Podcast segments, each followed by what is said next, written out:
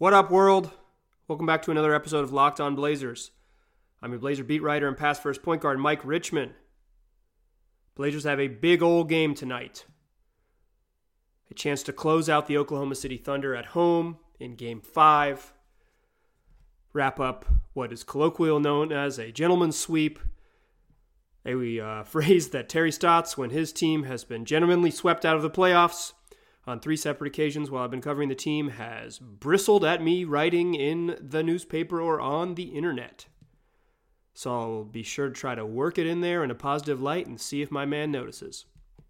However, before we get to that game, and I'll have a podcast reacting to that game recorded in the wee hours of probably Wednesday morning by the time by the time that happens. But I want to give you guys a little preview of, of what I think has happened in the series and what's that going to mean in game five. Uh, this is going to be kind of a stats heavy podcast. That is uh, generally speaking the way I, I think about uh, basketball. I am uh, just a, an NBA dork, as uh, I believe past guest Jason Quick has called me on here. Just a nerd.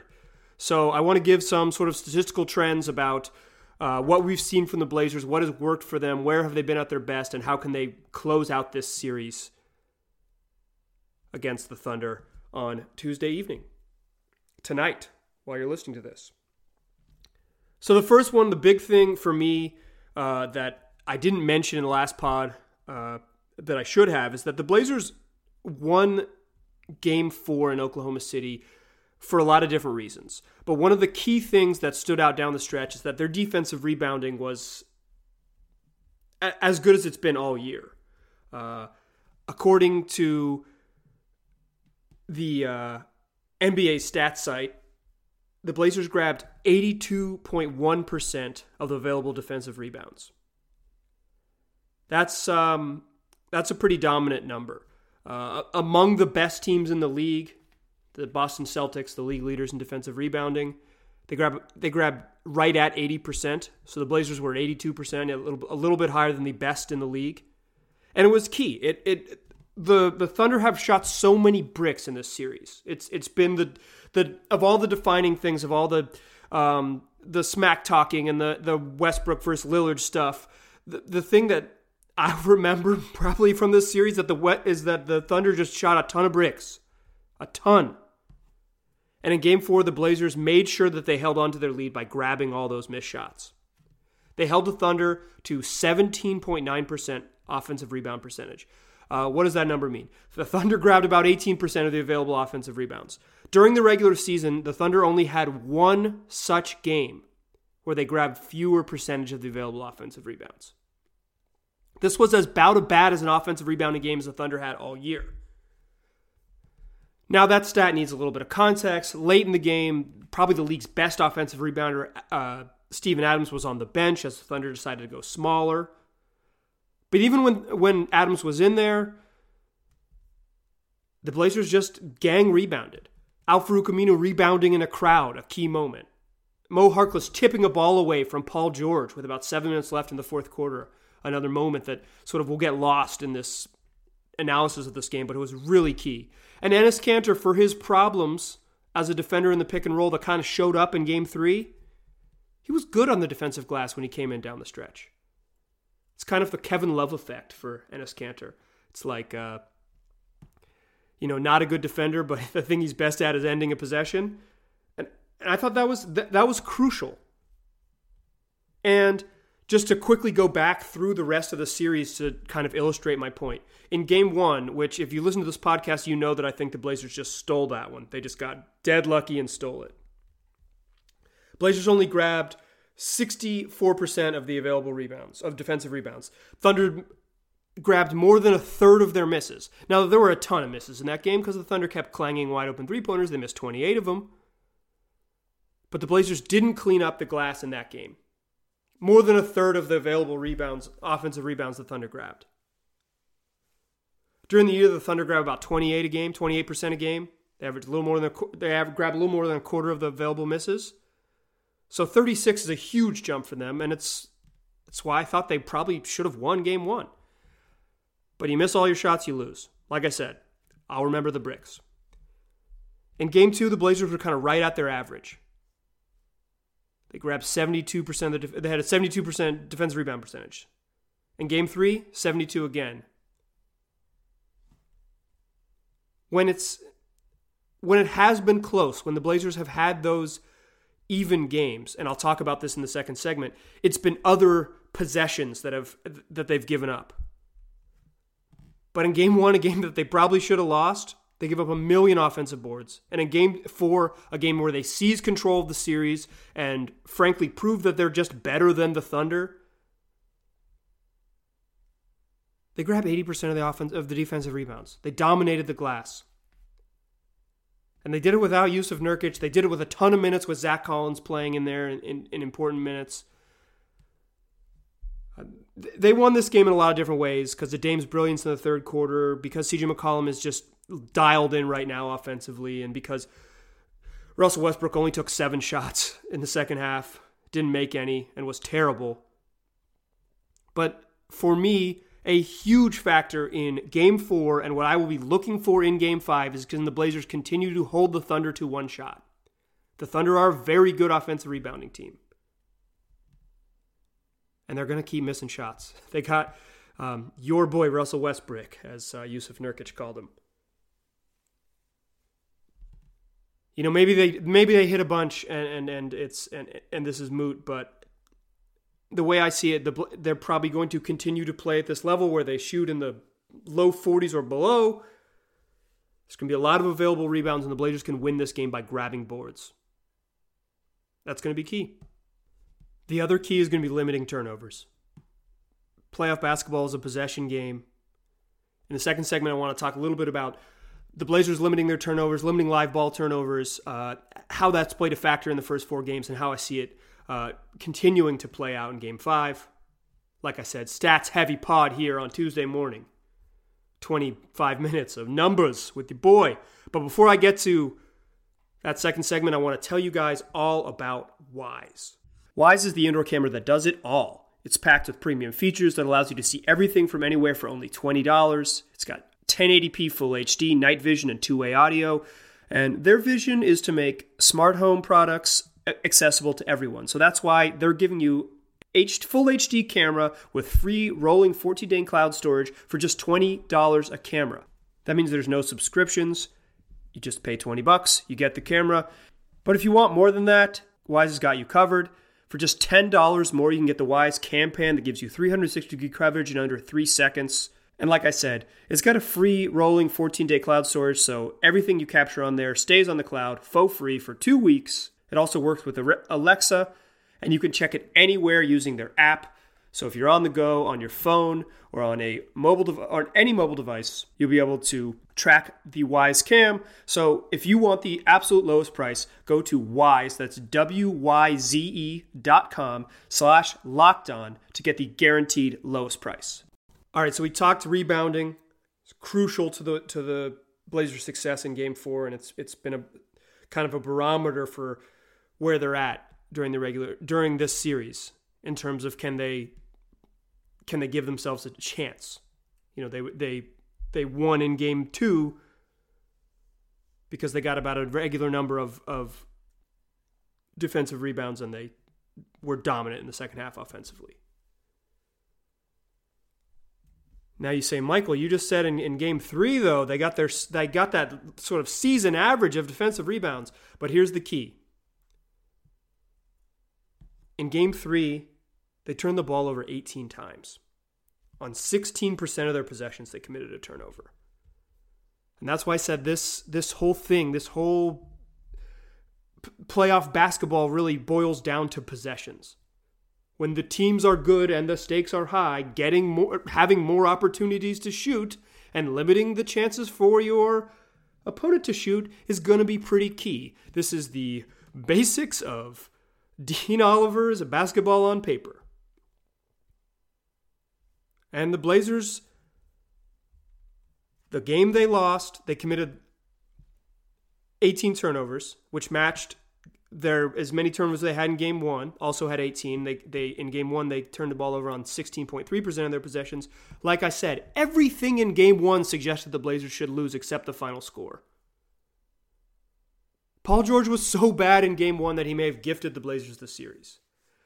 Don't get me wrong, they went out and won it with dominant games in games two and game four. But this series could easily be tied, and it takes on a very different timbre, a very different pitch. This is 2 2 in a crucial game five. But like I said, it's okay to get lucky. Series rewards the better team. The Blazers have been the better team. They got lucky in game one. They've been good since then. In game two, a dominant showing. The Blazers' two most dominant showings, game two and game four. That's where they've had their lowest turnovers. 10.8% turnover percentage in game two.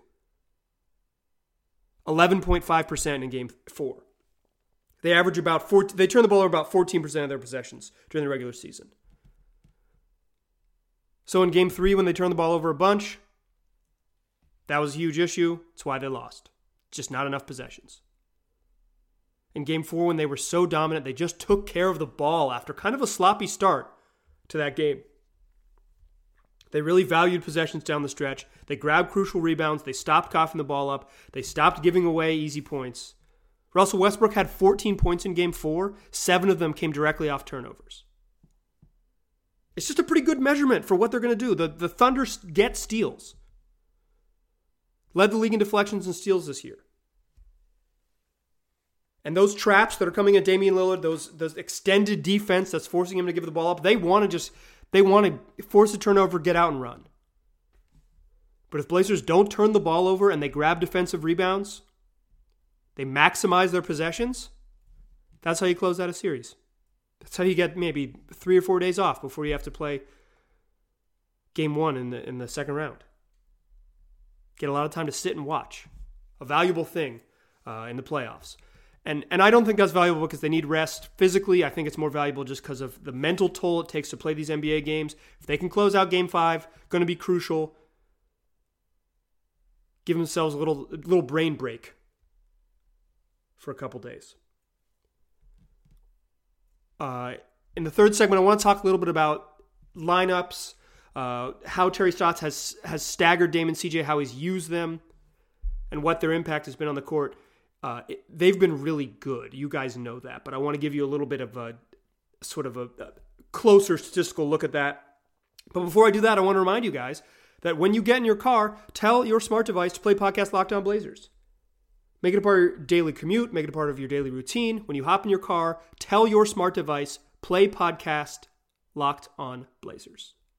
And if you're looking for this podcast, might as well mention it now. We're on Himalaya, Google Play, Apple Podcast, Stitcher, and Spotify. So, yeah, find us where you download podcasts. When you get in your car, tell your smart device, play podcast Locked On Blazers. All right.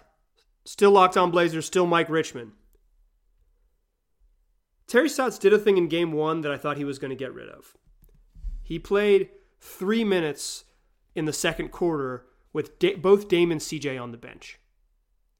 And I think I tweeted it out at the time. You can go back and look through my Twitter feed if you're one of those people who wants proof at Mike G. Rich on that website. But I said the Blazers were terrible with that in, in those three minutes with no Dame and no CJ on the court. And I thought there's no way that Terry Stotts goes to the back to that this game. Certainly, and I thought it was very unlikely that he would try it again in the in the rest of the series because of how poorly it went.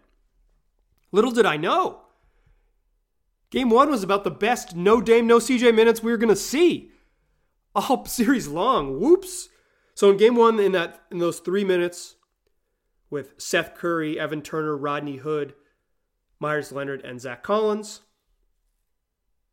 the Blazers outscored the Thunder by two points in three very gross minutes. Like I said, the Thunder missed a million shots in game one. What a great gift. The Blazers bench that wasn't even playing very well was even able to take advantage of it. But Terry Stotts didn't go away from it. Uh, if you follow the team, you know that our dude is fairly stubborn with his lineup decisions. And I know why he's doing it. I, this isn't a big mystery to me. I don't I don't mean to uh, to, to paint this like what is Terry doing? Um, I know what he's doing. He's stealing four minutes for Dame and CJ in the first half so they can go all out and play a bunch of minutes in the second half. He's just trying to steal three minutes every game, maybe four. It hasn't really worked. In game two, that same lineup, and I'm, I, I looked at all these uh, this lineup data on the uh, NBA Stats website, uh, the media version of the stats site, but I'm, I'm sure it's available on the public version if you want to go look this up. I did not look at any of the garbage time minutes at the end of the games where Dame and CJ are both resting, but it's it's the end of the bench and Anfernee Simons and stuff on the court. I'm only looking at uh, prior to the fourth quarter, the, the minutes where Dame and CJ rest for these numbers. But in game two, in three minutes, with no Dame and no CJ, the Blazers were outscored by two points. In game three, in four minutes, with no Dame and no CJ, the Blazers were outscored by a point. And in game four, with no Dame and no CJ on the court over three minutes, the Blazers were outscored by five points. For those of you scoring at home, that means that the Blazers are a cool minus six in 13 minutes with no Damon, no CJ this series. Now, listen, I think that group has been bad and I would avoid it. But those numbers kind of explain why the Blazers have survived, kind of explain why Terry's going to stick with it. Because if you're only going to sacrifice, you know, half a point a minute, maybe it's worth trying to make that push. And you've seen in games two and also game four, they bring Dame and CJ back at the end. And both of those games, the Blazers close the first half really strong. So buying them rest might be valuable. Uh, I think it's a little wonky, those lineups. I think that group is not good enough to play in the playoffs. But I also kind of get why they're doing it. And they've been able to steal those minutes. Now, I want to go a little further on this on off stuff. Through the, this series so far, the Blazers are minus 20. They've been outscored by 20 points with Damian Lillard on the bench. They've actually been okay when CJ when just CJ sits. Not great. Minus 5. But not negative 20. not, they haven't been outscored by 20 points with CJ on the bench. Dame's obviously their best player and their catalyst and, and, and who they need on the court. Uh, there's been some moments where the Blazers have survived with just Dame and, and bench players. Uh, they really haven't done it too well with just CJ. And obviously, with both of them sitting, it's been even a struggle. So look, I, I don't think I don't think Terry's going to go away from this lineup from spending the opening of the second quarter with his two stars on the bench. I don't think that changes. There's nothing to suggest, but both just what we know about Terry as a coach, uh, sort of the, the the pace at which he he makes lineup decisions is uh, not super fast. He's fairly he's he gets set in his ways. He works until he gets a bunch of evidence that something doesn't work, and then he gives up on it. I don't think 13 minutes across four games uh, three of which that you've won, is enough evidence for him to give up on it. But I will say this those minutes are crucial because if the Blazers lose touch in those minutes, if, if they're losing at the end of the first quarter, and they and you know you're going to get three minutes with no Damon, no CJ, that's where a game can get away from you, where you end up down double digits and have to scramble. Now the Blazers have overcome multiple double digit deficits in this series. But in game two, especially, it looked like they were kind of losing touch and they came roaring back to close the quarter, close the half. But I think those minutes are super important because it's it's sort of a barometer for how how hard Dame and CJ are going to have to push when they get back in the game. You get a little lead, you can maybe milk three minutes where the offense just doesn't work very well. In game four, is particularly bad. They're outscored 7 2. Uh, they, they just didn't get a bunch of, they just didn't get enough good shots, quite frankly. You just need, you just, they didn't need a, higher quality of good shots. It's not even about points. They just weren't generating good offense. I think that'll be a struggle for them. So those are my keys to game five. Here's how you win game five. You grab right around 80% of the available defensive rebounds. You continue to own the glass, particularly down the stretch. Own the glass. Blazers do that, they'll be in good shape. Step two is don't turn the ball over. This seems fairly straightforward, but it has always been this team's issue is that when they get loose with the ball, they get they can get out of sorts. Try to turn the ball over on about 10% of your possessions. That has been the key. in their biggest wins. It's about 10% of your possessions. Not 15, not 16, not 17. About 10%. And the last one is survive the minutes without Dame and CJ. They have been the two best players in this series. Uh, Paul George has been prolific, but inefficient. Russell Westbrook has been mostly terrible, except for a game three performance when he reminded you how good he can be. But he's been mostly very bad. The two best players in this series have been your boy Letter O and Lehigh's own CJ McCollum. Survive the minutes when those two dudes aren't on the court. Don't get behind big in the first quarter so you can't give them that rest that uh, the coaching staff deems valuable. Value possessions. Don't suck when your stars sit. You can win game five. You can have a few days off. That's my keys. Appreciate you guys listening. Tell your friends about Locked On Blazers. You can find us on the Himalaya app, on Google Play, on Apple Podcasts, on Stitcher, on Spotify. I'll talk to you guys after game five. Appreciate you listening.